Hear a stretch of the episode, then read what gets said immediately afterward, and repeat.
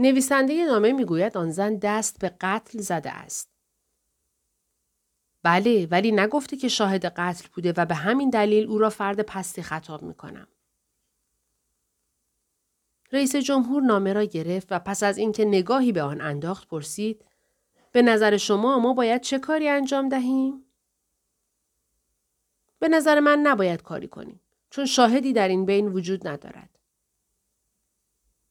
حتما فهمیده اید که نویسنده نامه اشاره به ارتباطی میان زنی که به کوری مبتلا شد و بحران وسیع رأی سفید می کند. بله آقای رئیس جمهور. ولی این اولین دفعه نیست که در برخی موارد نظرمان شبیه هم نیست. بنده منکر هوشمندی و ذکاوت جناب عالی نیستم. و مطمئنم که هرگز به خودتان اجازه نمی دهید که یک زن را به دلیل مبتلا نشدن به کوری در چهار سال قبل باعث به وجود آمدن این بحران اخیر تلقی کنید. در صورتی که افراد زیادی که تعدادشان به صدها هزار نفر می رسد بی آنکه آن زن را دیده باشند به داخل صندوق رأی سفید ریختند.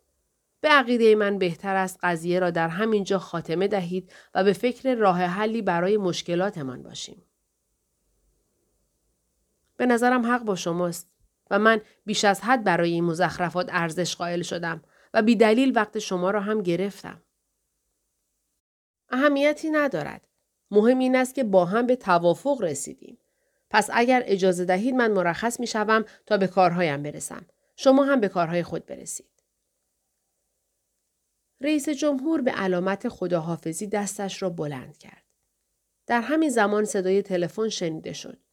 گوشی را برداشت و منشی گفت قربان وزیر کشور پشت خط هستند. وصل کنید.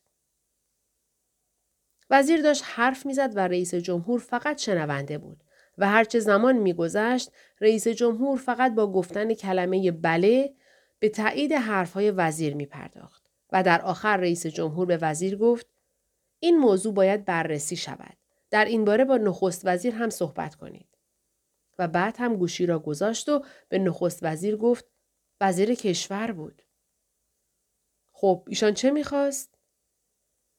می‌گفت نامه با همان متن به دستش رسیده و قصد دارد یک سری تحقیقات را شروع کند. خبر خیلی بدی است. از او خواستم که در این باره با شما هم مشورت کند. نخست وزیر گفت ولی در هر حال خبر بدی است. چرا؟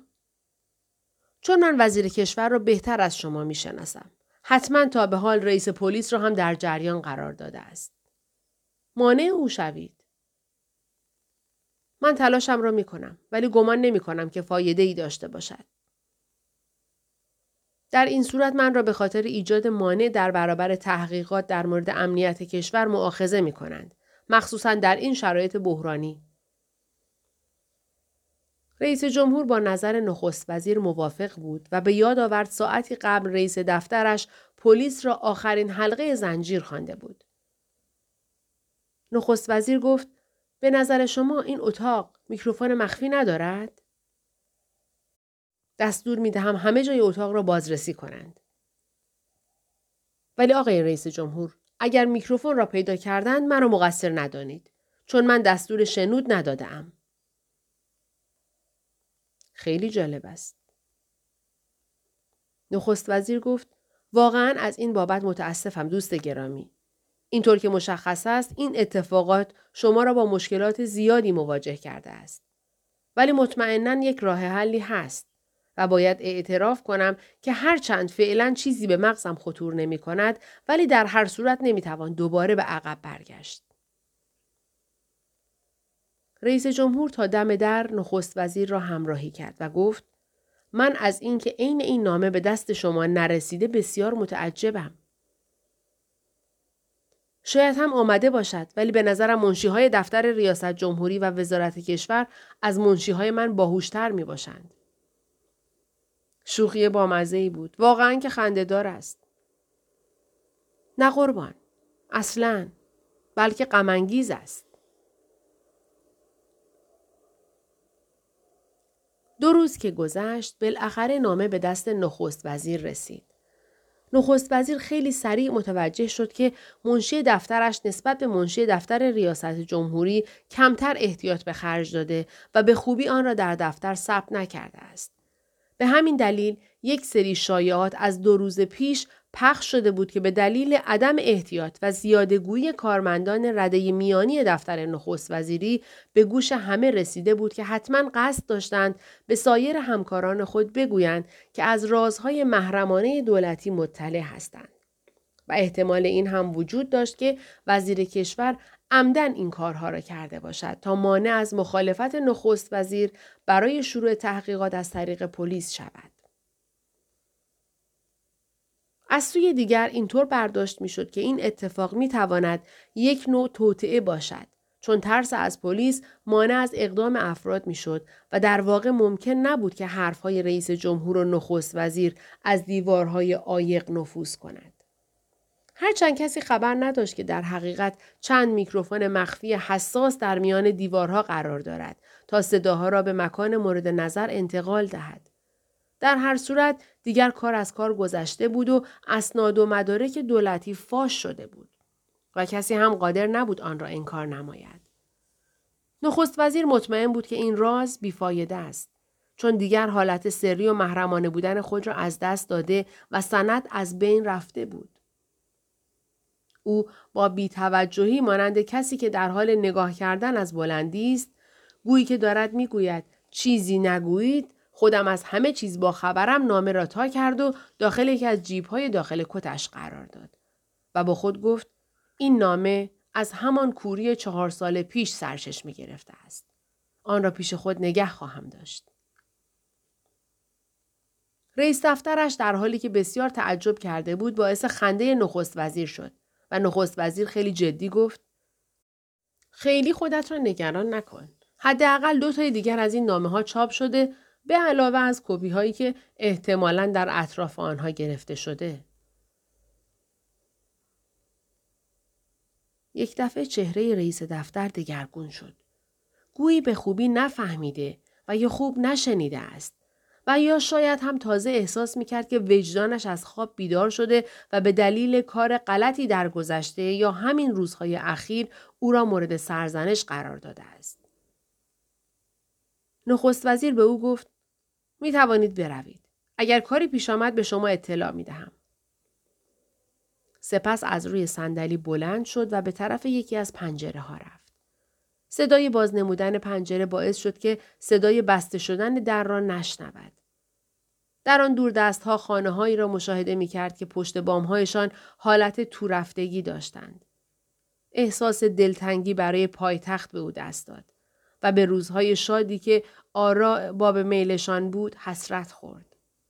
یاد زمانهایی افتاد که با رخ دادن حوادث سیاسی نوعی سرگرمی برایشان حاصل می شد. که در حقیقت این حوادث از قبل تحت کنترل بودند و پیش بینی هم شده بودند.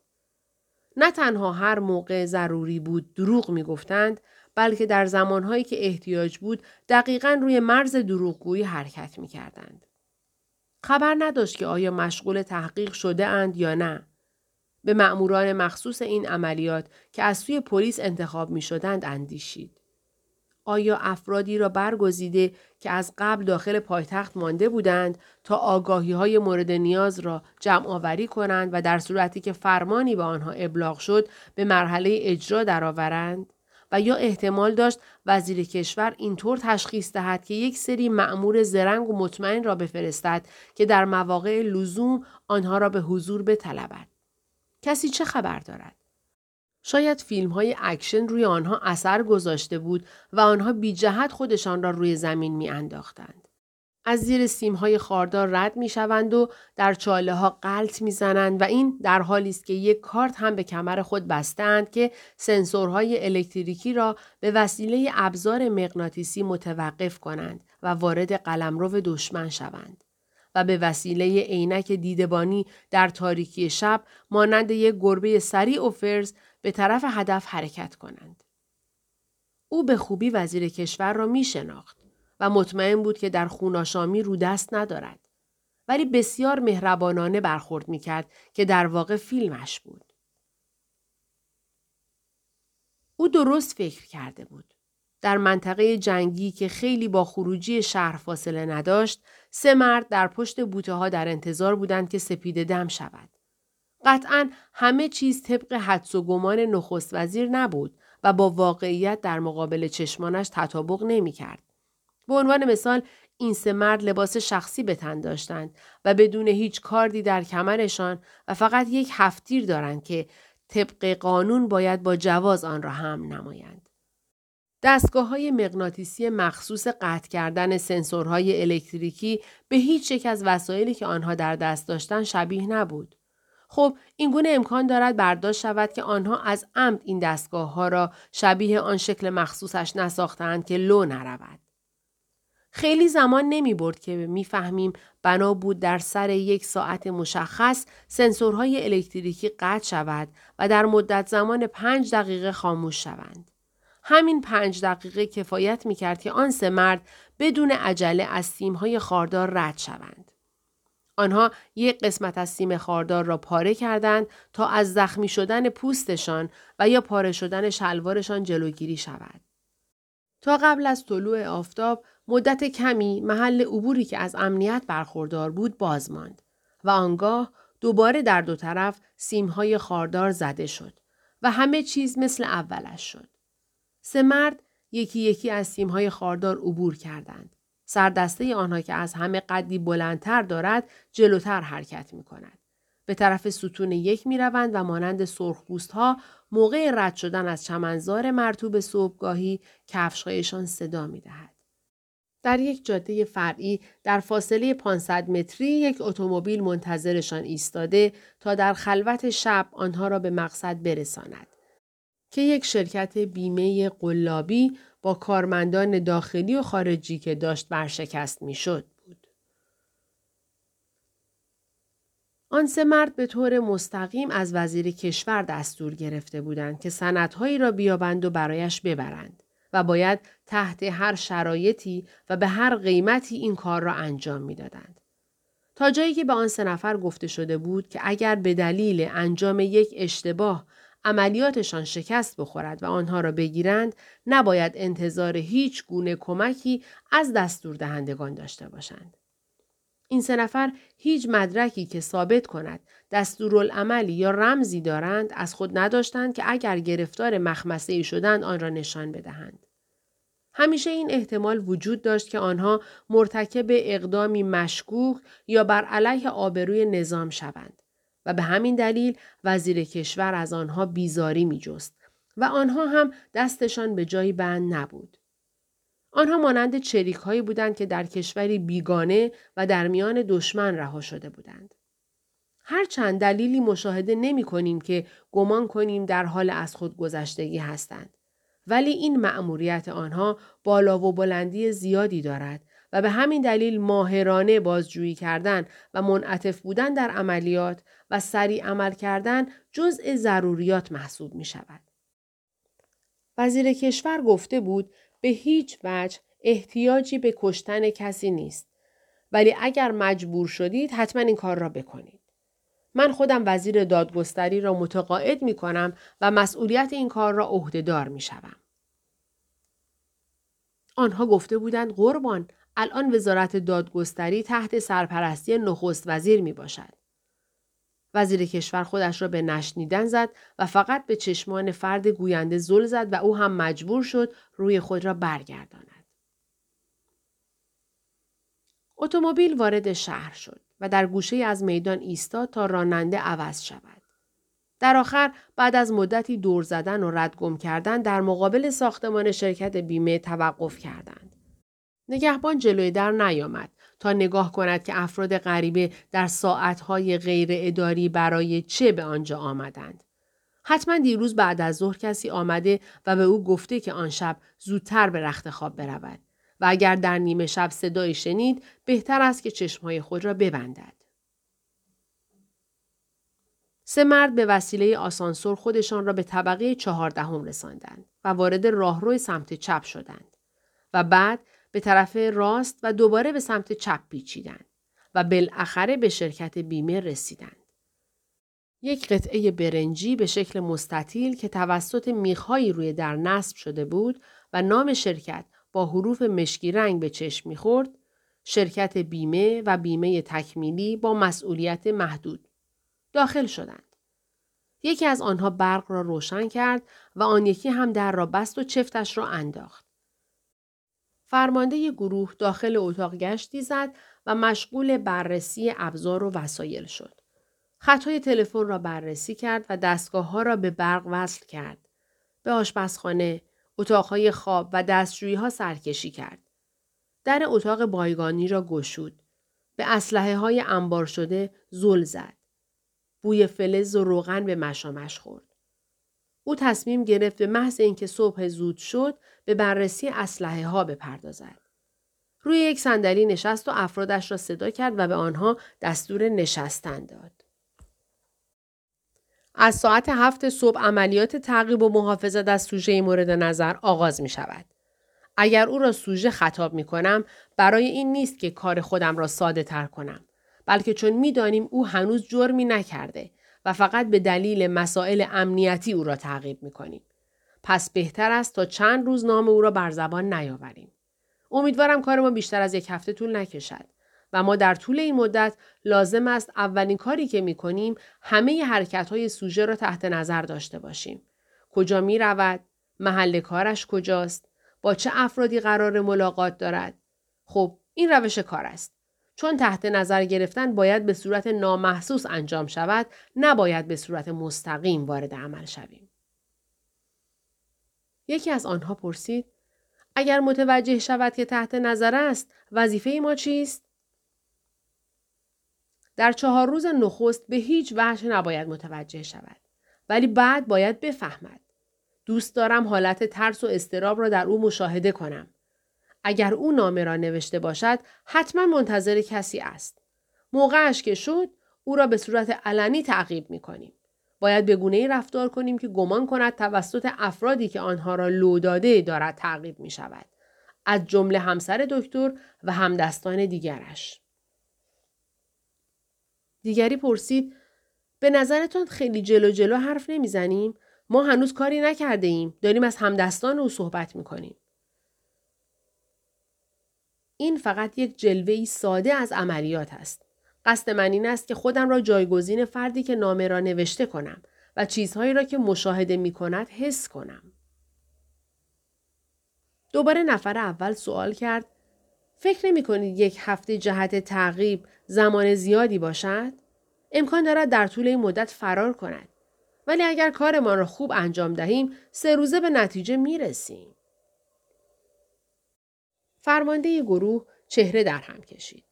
او قصد داشت بگوید وقتی می‌گویم یک هفته یعنی یک هفته و نباید روی حرف من حرف بزنید.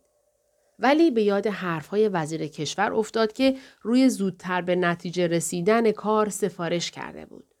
به همین دلیل بدون آنکه جواب او را بدهد گفت ما عکس تمام مردان آن ساختمان را داریم. یکی از این عکس ها مربوط به سوژه است. دستیارش گفت ولی وقتی شناختی از او نداریم بیهوده است که او را تحت تعقیب قرار دهیم. فرمانده با فروتنی گفت صحیح است. ولی در هر حال باید سر ساعت هفت صبح در جایگاه های خود استقرار یابید تا آن دو مردی را که به آنها مزنون هستیم که نامه را نوشتند مورد تعقیب قرار دهید. ما باید از همین ساختمان کار خود را آغاز کنیم. شم پلیسی در این مواقع مفید واقع می شود. نفر دوم سوال کرد می شود چیزی بگویم؟ بله بفرمایید. با توجه به متن نامه طرف باید یک عوضی هفت خط باشد. اولی گفت چه ربطی دارد؟ دومی گفت خب منظورم این است که ما باید در تعقیب همه عوضی ها و هفت خط ها باشیم. چگونه؟ طبق تجربه ای که دارم می‌دانم که افراد عوضی از نظر چهره با دیگران متفاوتند. من پیشنهاد می کنم که به اداره ثبت احوال برویم و عکس همه عوضی ها را ببینیم. در این صورت هم در وقت صرف جویی می و هم کار کمتری می کنیم. فرمانده تصمیم گرفت بحث را به پایان برساند. به همین دلیل گفت ما خودمان در این کارها خبره هستیم. اگر به مراکز دولتی رجوع نمی کنیم دلیلش این است که مانع از تحریک مردم برای کنجکاوی و یا احتمال سوء زن نشویم. چون امکان دارد باعث ناکام ماندن عملیات گردد. نفر اولی گفت با عرض پوزش بنده موافق نیستم قربان. من گمان می کنم که این مردک قصد دارد ما را دور بزند. مطمئنم به محض اینکه متوجه حضور ما در اینجا بشود به پایمان میافتد فرمانده گروه به طور علنی ناراحتیش را از این اگر آوردن در نقشهش پنهان نمود و گفت شاید تو درست بگویی ولی ما باید تلاش کنیم پیش از اینکه به طور مستقیم با او روبرو شویم تا جایی که در توان داریم در موردش یک سری اطلاعات به دست آوریم. نفر دوم گفت من برای شروع کار یک پیشنهاد دارم. فرمانده با ناراحتی نشست و گفت احتیاجی نیست که بگویی. نفر دوم دوباره تاکید کرد ولی من آن را تضمین می کنم. بعد گفت بهتر است یکی از ما خودش را به شکل یک فروشنده دورگرد در بیاورد و با رفتن به در خانه ها سوژه را بیابد. نفر اولی گفت ولی این حقه دیگر قدیمی شده است. تازه معمولا زنها در را باز می کنند. البته اگر مردی که مورد نظر ماست مجرد باشد و تنها زندگی کند خوب می شود. ولی انگار در نامه نوشته بود که همسر دارد. نفر دوم یک دفعه گفت لعنتی و بعد هر دو نشستند و در انتظار ماندند تا فرمانده نقشهاش را بگوید.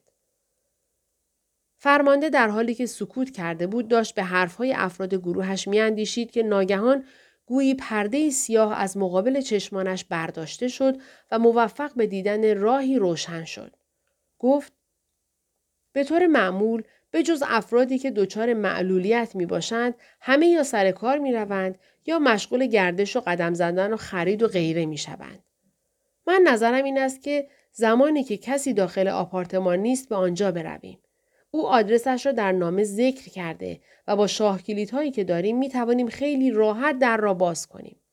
حتما عکس های زیادی در خانه دارد. می توانیم او را شناسایی و تعقیب کنیم. و برای اینکه خیالمان راحت شود کسی در خانه هست یا نه زنگ می‌زنیم.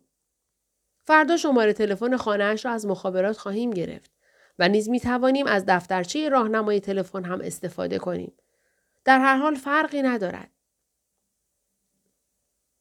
با گفتن پیشنهادش گویا خودش هم متوجه شده بود خیلی نقشهش مفید و کارآمد نمی باشد. دو معمور دیگر با اینکه دوست داشتند هر چرا که او می‌گوید تایید نمایند ولی ناچار شدند نظرات خود را بگویند. نفر اول که میکوشید با لحنی حرف بزند که باعث ناراحتی فرمانده نشود گفت به عقیده من در این باره بهترین روش در زدن است. هر کسی در را باز کرد سوال می کنیم که آیا سوژه آنجا زندگی می کند یا نه. اگر خودش بود که خودش را معرفی می کند. و اگر هم زن در را باز نمود به احتمال زیاد همسرش را صدا می زند و ما اینگونه می توانیم خیلی راحت موفق به گرفتن پرنده شویم. فرمانده در حالی که دستش را مشت کرده بود که محکم روی میز بزند ولی در لحظه آخر فهمید که این حرکتش همراه با خشونت می باشد به همین دلیل خیلی آرام دست خود را پایین آورد و با صدای بسیار آرام گفت فردا تحقیق و بررسی می کنیم. اکنون می خواهم بخوابم. شب بخیر. آنگاه به سمت اتاقی رفت که برای خودش برگزیده بود. نفر دومی گفت پس از فردا کارمان سر ساعت هفت صبح شروع خواهد شد. فرمانده بی آنکه سرش را برگرداند گفت تا اطلاع بعدی این عملیات لغو می شود. فردا بعد از بررسی دوباره با وزارتخانه تماس می گیریم تا دستور مناسب و راهکار مفید را دریافت نماییم. دوباره شب بخیر گفت و افراد گروهش جواب دادند شب بخیر قربان و او رفت داخل اتاق خودش. به محض اینکه فرمانده در را بست نفر دومی خواست حرفی بزند ولی نفر اولی با انگشت اشاره به او فهماند که باید فعلا سکوت کند و از روی صندلی خود بلند شد و گفت من هم می‌خواهم بروم بخوابم. اگر قصد داری بیدار باشی سعی کن آرام وارد اتاق شوی که بیدار نشوم. برخلاف فرمانده آن دو مأمور در معمولیت هایی که می رفتند حق نداشتند از اتاق خصوصی استفاده کنند بلکه در اتاقی که دارای سه تخت بود می خوابیدند. دو تا از تختها در کنار دیوار بودند و یکی هم در وسط اتاق قرار داشت. هر دو نفر ترجیح می‌دادند که روی تخت وسطی نخوابند و از تختهای کناری استفاده کنند. حتی اگر یک نفر هم داخل اتاق می‌رفت دوست داشت روی تختهای کناری بخوابد. شاید هر کس روی تخت وسط میخوابید احساس زندانی بودن و یا بازداشت بودن را می‌کرد. حتی قوی ترین و خشنترین پلیس ها هم دوست داشتن روی تختهای کناری بخوابند. مأمور دوم گفت نه من هم بیدار نمیمانم و دوست دارم زودتر بخوابم. بنابراین بر اساس رتبه هایی که داشتند اول پلیس ارشد و بعد آن یکی از دستشویی و حمام دیدن کردند. همه امکانات لازم و شخصی جهت شستشو و نظافت موجود بود. چون در برگه های مأموریت آنها تأکید شده بود که وسایل شخصی آنها نباید بیشتر از یک چمدان که حاوی یک دست لباس مسواک ماشین اصلاح باشد.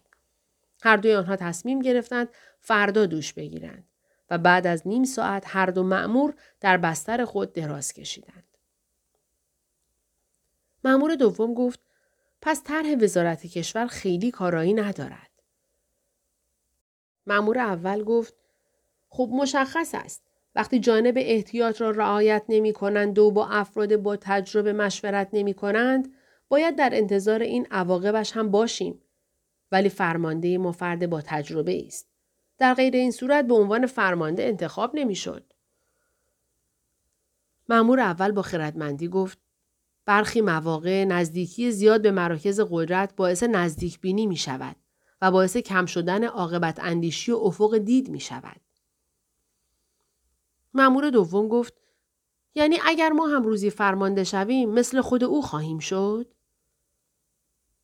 مأمور اولی گفت در این مورد دلیل خاصی وجود ندارد که بخواهد متفاوت باشد ولی احتمال دارد آینده با حال فرق داشته باشد. بعد از پانزده دقیقه هر دو خوابیدند و یکی از آنها خروپف می کرد. ولی آن یکی نه.